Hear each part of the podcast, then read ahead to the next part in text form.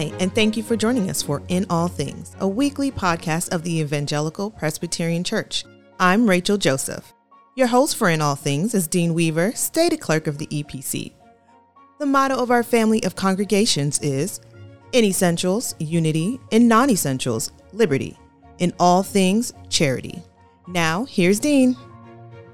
And thank you so much, Rachel Joseph. Appreciate, as always, your introduction into yet another podcast of In All Things, a podcast of the Evangelical Presbyterian Church. And if you have been with us for a period of time, you know we drop a new podcast every Friday on whatever uh, site you get your podcast, whether it's Podbean or Apple, or just go to epc.org and look for it there. And it's something you can listen to hopefully on your way to work, whether it's a walk around the neighborhood, walking the dog, cup of coffee, we're in the middle of a series right now where we're ramping up to our 43rd General Assembly, and we've been highlighting some of the preachers at that General Assembly. And I'm real excited about today having as our guest the preacher who's going to be bringing the word for us on Tuesday evening uh, at the big worship service that night. And it's Mike Kuhn. Mike is the uh, director of ITEN, the International Theological Education Network of EPC's World Outreach. And Mike, it is great to have you on In All Things.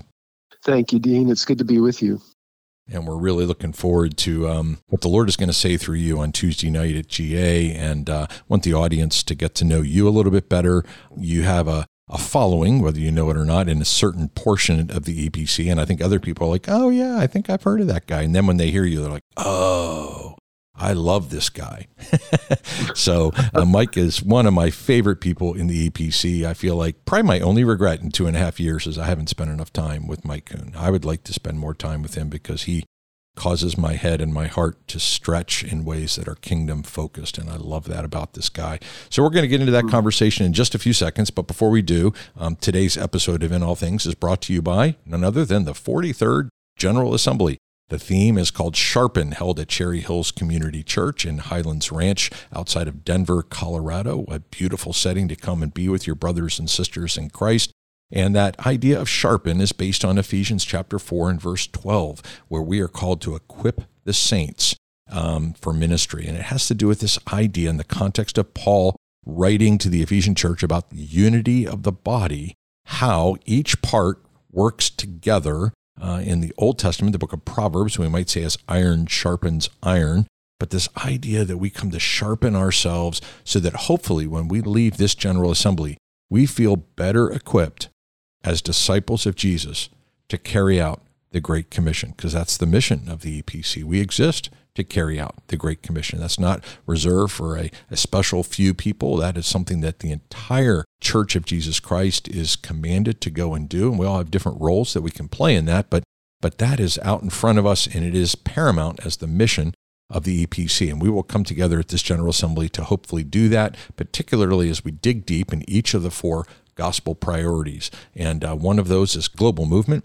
Another is um, multiplication or church planting. And the primary way in which we actually cooperate with God's global movement through world outreach is also church planting. So, really, 50% of our gospel priorities are church planting. Some of them are international, some of them are domestic.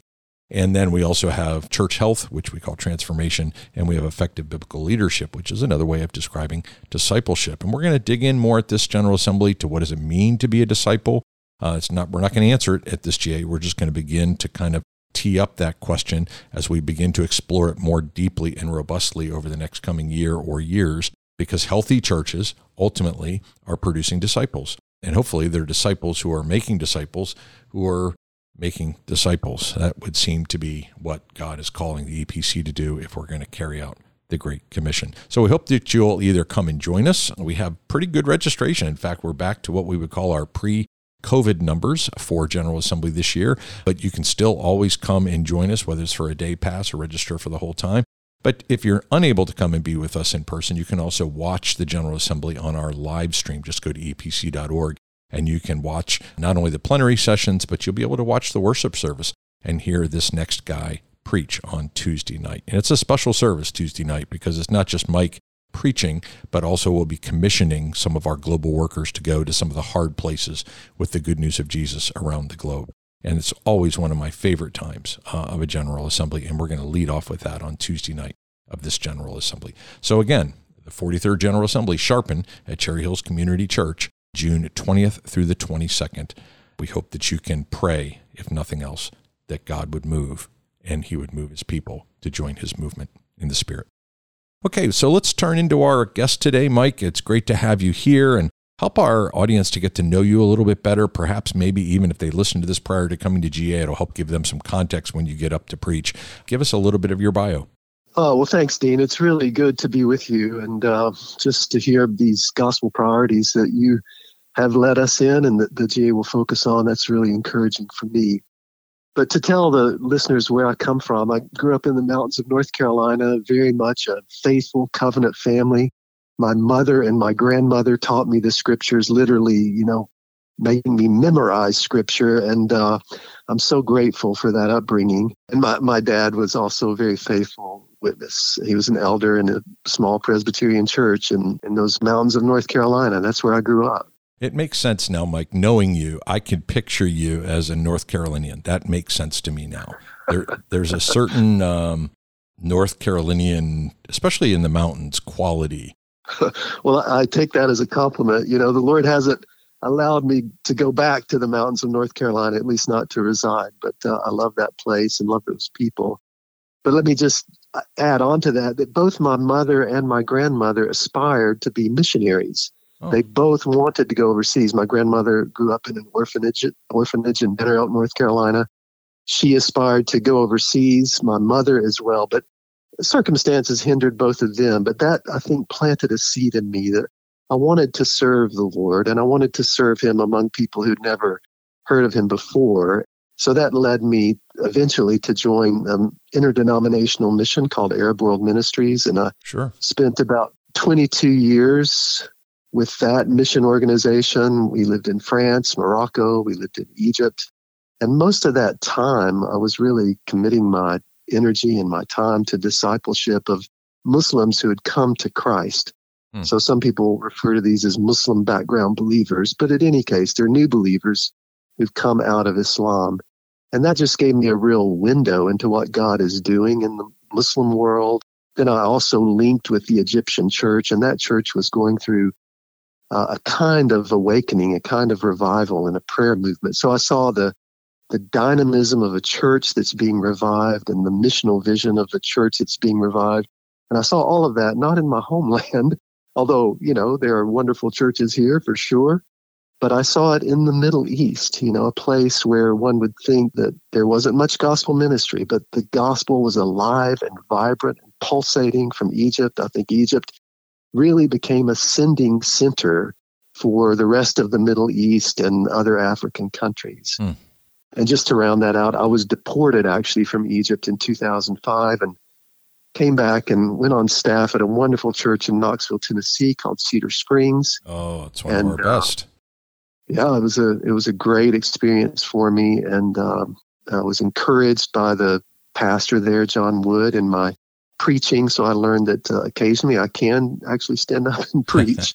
well, so you were was, you were uh, sitting under one of the best there, Mike. I mean, John Wood is yeah. just uh, I love that guy, and what a great faithful preacher, and um, uh, and I've been thinking a lot about him recently because he, he was in a small group and really close with Tim Keller, and and uh, I've mm-hmm. got to think that that loss has been deeply felt by he and some of the other guys in that covenant group.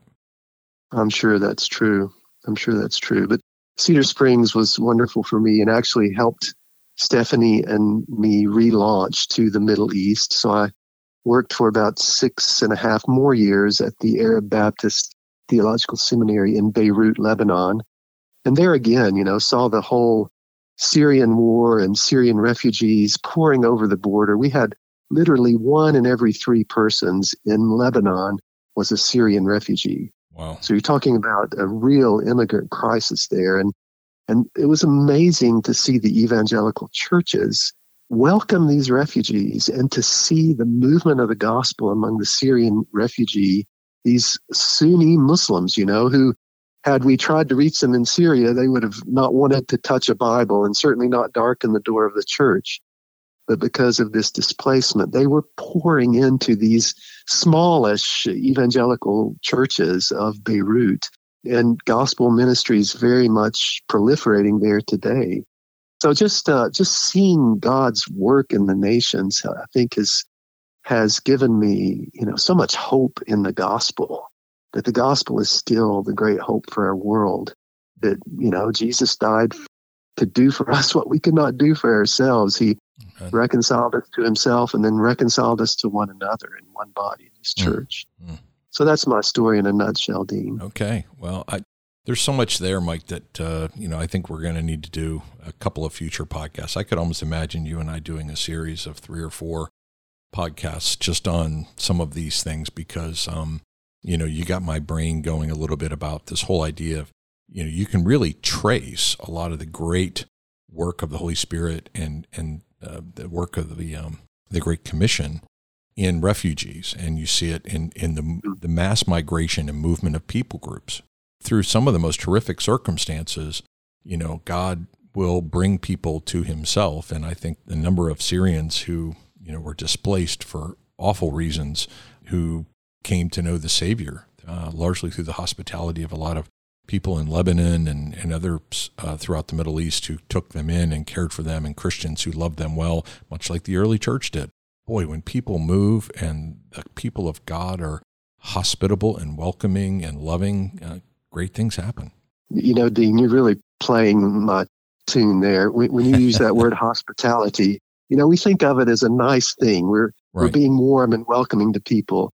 But in, in the biblical terminology, it's loving the other. It's this, this embrace of those who are different from ourselves and it's so gospel oriented that that quality that we welcome and embrace. And then through that embrace, of course, we share the good news. We share how Christ has changed our own lives. But it's uncanny to me how our media and, and our own fears, I think, cause us to reject the other and to right. be fearful of the other, to turn away from the other. And the call of the gospel is the exact opposite. You know, it's the total a 180 degree response. When it starts with the uh, death uh, of self, right? I mean, you got to oh, exactly. die to those fears, and then you're available exactly. for what God is bringing to your very doorstep so that you can experience the giving the grace that you've received. Yeah, I couldn't agree more. I think it's like that C.S. Lewis story that Aslan is on the move. You know, it does seem like there's more displacement in our world than ever we have the southern hemispheres, you know, knocking at the door of these northern countries, both here in the United States and in Europe. We have hunger, we have war, we have fundamentalism of religious sorts and varieties. You know, I think the world is being shaken and disturbed. The status quo is being upset. And the wrong reaction is to panic about that. The wrong reaction is to fret. The right reaction is to see that the Spirit is at work in our world and the opportunities are great as a result. Amen. Amen. Well, okay, so I've just made an executive decision. We're going to come back and do a four part series, you and me, in the fall uh, because there's so much good stuff here, and I just uh, I just think you say it with such pastoral eloquence, and I just want to hear more, and I think our people need to hear more. So we're going to put a little pin in that, Mike, and we'll come back to that. But I promise you, this is going to be a four-parter for you and me in the fall, and and maybe part one is going to be biblical hospitality and what it looks like and why it's important, why it's essential. But I do want to uh, do two things. One is I'd, I'd, love for you to help our listeners understand a little bit what I 10 is, because I think it's one of the best things that the EPC does. Could you explain the International Theological Education Network and, and what you guys do? Yeah, I'm happy to do that. And it's my great privilege and honor to, to be the director of ITEN. But I can't take credit because Bruce Anderson, who you've interviewed in the past, he was the founder of ITEN and he and Steve Woodworth led ITEN for 10, I guess, or 11 years. So anything I say here, a lot of thanks and credit goes, you know, first and foremost to Christ, but uh, but also to Bruce and Steve. Right. What we do is offer our partnership for the training of leaders among least reached peoples, this disciple making movement. Uh, and these movements have proliferated around the world, and you have small groups meeting in homes and public places of former Muslims, former Buddhists. I was just recently in a South Asian country, and we were training leaders from people who were former Buddhists and animists, people who worshiped at shrines in their homes and offered food to their ancestors and such things. And these people have come to Christ in great numbers and being in such great numbers that the traditional Bible colleges and seminaries of our world can never meet the need of training Christian leaders. So ITEN's purpose is to seek out these people groups, people who were previously unreached, but now are seeing the movement of the gospel proliferate among them.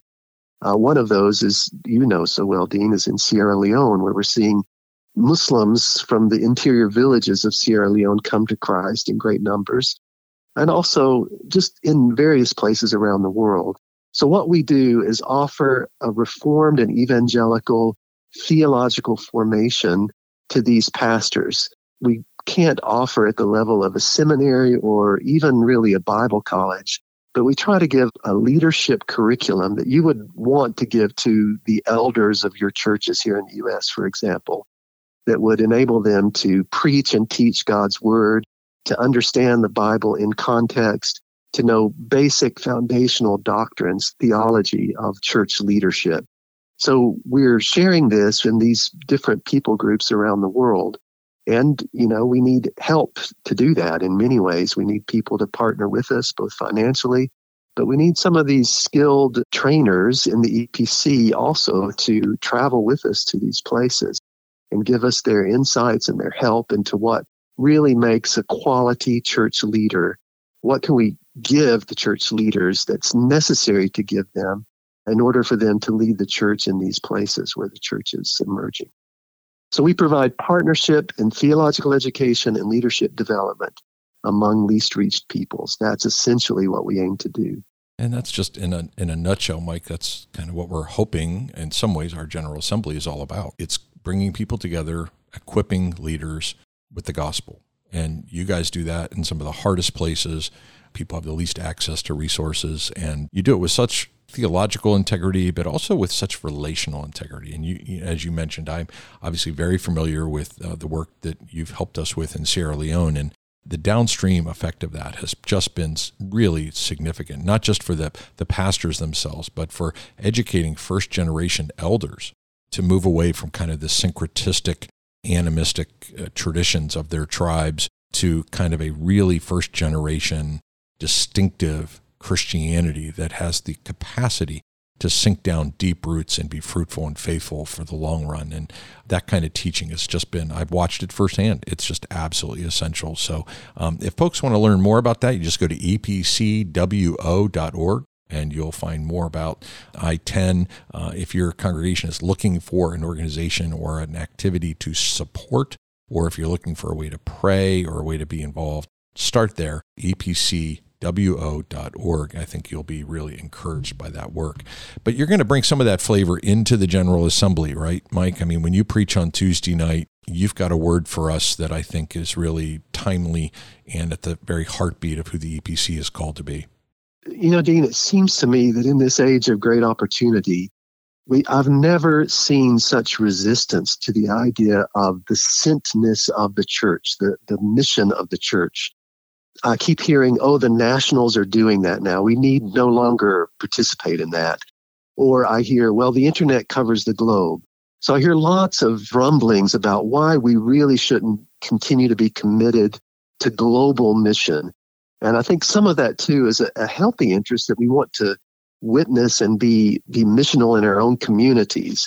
And I think in some places there's a fear that we can't do both. We can't spread ourselves too thin. But I think what I'd like to say to the EPC, and I, I believe the EPC has this heart, is that it's not time to let off the gas.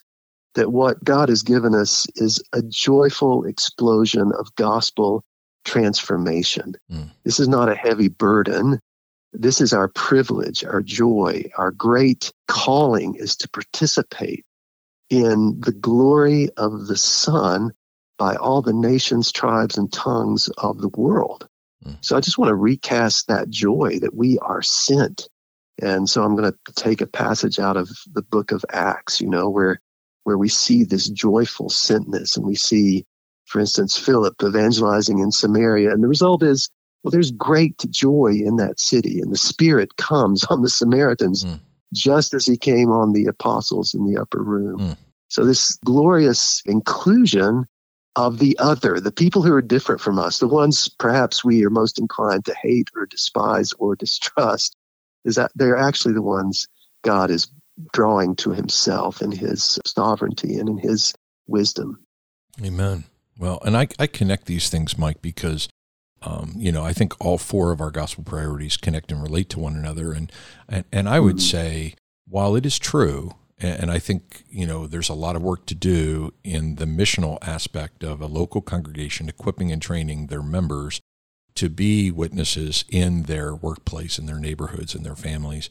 I think the sending is so fundamental to our DNA that mm-hmm. a church mm-hmm. that sends people only locally and doesn't send them internationally, or conversely, a church that that reserves the sending for people internationally, but doesn't ever think about their own people being witnesses.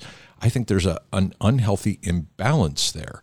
Like, you know, mm-hmm. Acts 1 6 through 8 is Jerusalem, Judea, Samaria, and the ends of the earth. It seems that the church, when it's at its healthiest, has this sending DNA so that people say, well, it's not a question of being sent, it's a question of where I'm being sent. Mm-hmm. And and exactly. and it's special it's needed and it's important that some hear that call, that that sending is going to be to some of the really hard places where there's least access to the gospel. And that is that is not diminished. In fact, that comes out of a healthy sending DNA church that sees itself as a place where disciples make disciples who make disciples. And I just think it actually ties into church health.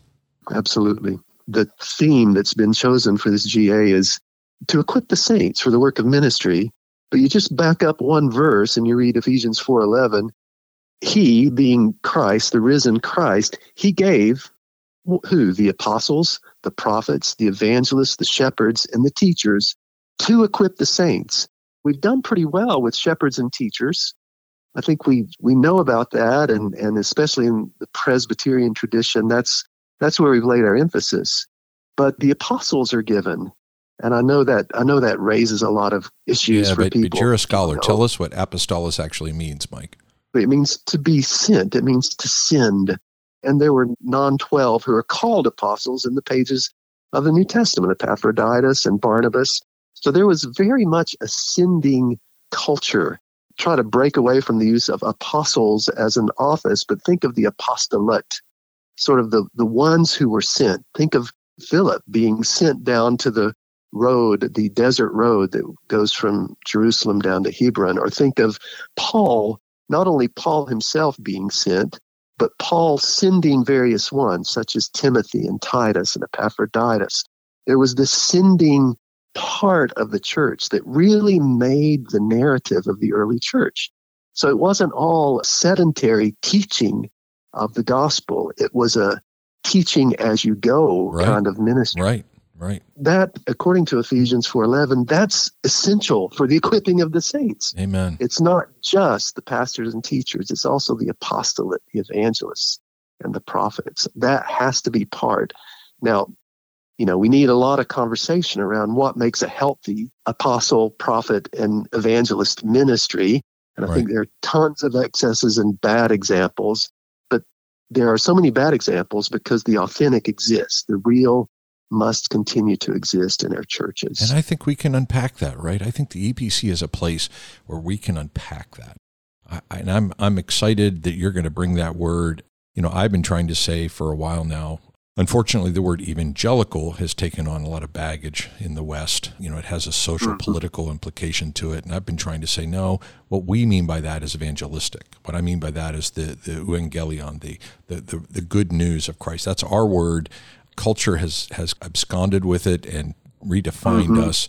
We need to kind of pull that back and say, no, this is, we have good news. And, and we want an evangelistic culture I think the same thing is true about apostolos. I think we are capable of saying these are apostolic times in which there is a need for an evangelistic culture where the disciples of Jesus are sent with the good news. And I think we can do mm. that without moving into those those issues of those problems, the excesses uh, and the errors. And I think we can do that because I think God has given us that kind of ethos, uh, theology, mm-hmm. history, uh, guys like you, quite frankly, who can guide us in that conversation and make sure we do so faithfully and biblically. And I just love the direction you're taking. Can't wait to hear you bring the word, brother. And um, is there anything mm-hmm. in our closing that you want to share by way of encouragement to folks who are thinking about General Assembly? Well, just uh, a reminder to pray. I think we we have a unique opportunity that as a denomination we come together and we hear the word and we renew ourselves in our commitment to one another and our commitment to the gospel. I think it's a it's a place where the Spirit can move among us afresh. So uh, I'm going with expectation mm. and uh, prayer that the Spirit will meet us. And I know a lot of my colleagues in World Outreach are praying and fasting for this GA, mm. praying it will be a time when the Spirit meets us in a new and fresh way. Oh, I love it. So just if your listeners can join us in that prayer, whether they're attending or sending their own delegates, just that the Spirit will meet us as a denomination there. Well, you got me excited, man. I'm, I'm, I've, I've had my nose in all the work of preparing for GA, but just this mm-hmm. conversation has brought that level of anticipation in, into my being, and um, and I'm gonna join you in that commitment to prayer. So thank you for that. So those are those are good words. Well, and thank you, Dean, for the work you're doing to uh, to prepare for it. I know it's uh, a lot of logistical work, a lot of detail work, and we really appreciate you and others doing that for us in service to us. Well, it's very kind. Thanks, man. So, folks, make sure you tune in Tuesday night. Uh, if you can't be at GA, get on epc.org and check out the live stream and hear the word that Mike is going to bring to the whole EPC and invite others to listen in too, because this is a timely and timeless word uh, for the people of God uh, for a time such as this. So, friends, let's end this conversation as we always do with a Benedictus, that good word uh, from God's word. And as always on this program, it comes from Colossians 1, verses 15 through 18. The Son is the image of the invisible God, the firstborn over all creation, for in him all things were created. Things in heaven and on earth, visible and invisible, whether thrones or powers or rulers or authorities, all things have been created through him. And guess what, my friends? They are for him. Because you see, he is before all things, and in him all things hold together. For he is the head of the body, the church. That is our blessed Lord and Savior, Jesus Christ. Okay, you heard Mike's admonition. Pray, friends, pray. And until we gather again in this venue uh, for yet another conversation, I bid grace and peace to you. You again for joining us. On behalf of Dean and the entire team, we hope you will join us for our next episode of In All Things. For more information about the Evangelical Presbyterian Church, including a directory of local churches, online resources, and much more, visit our website at www.epc.org. I'm Rachel Joseph. I pray you have an overwhelming sense of God's presence in all things today.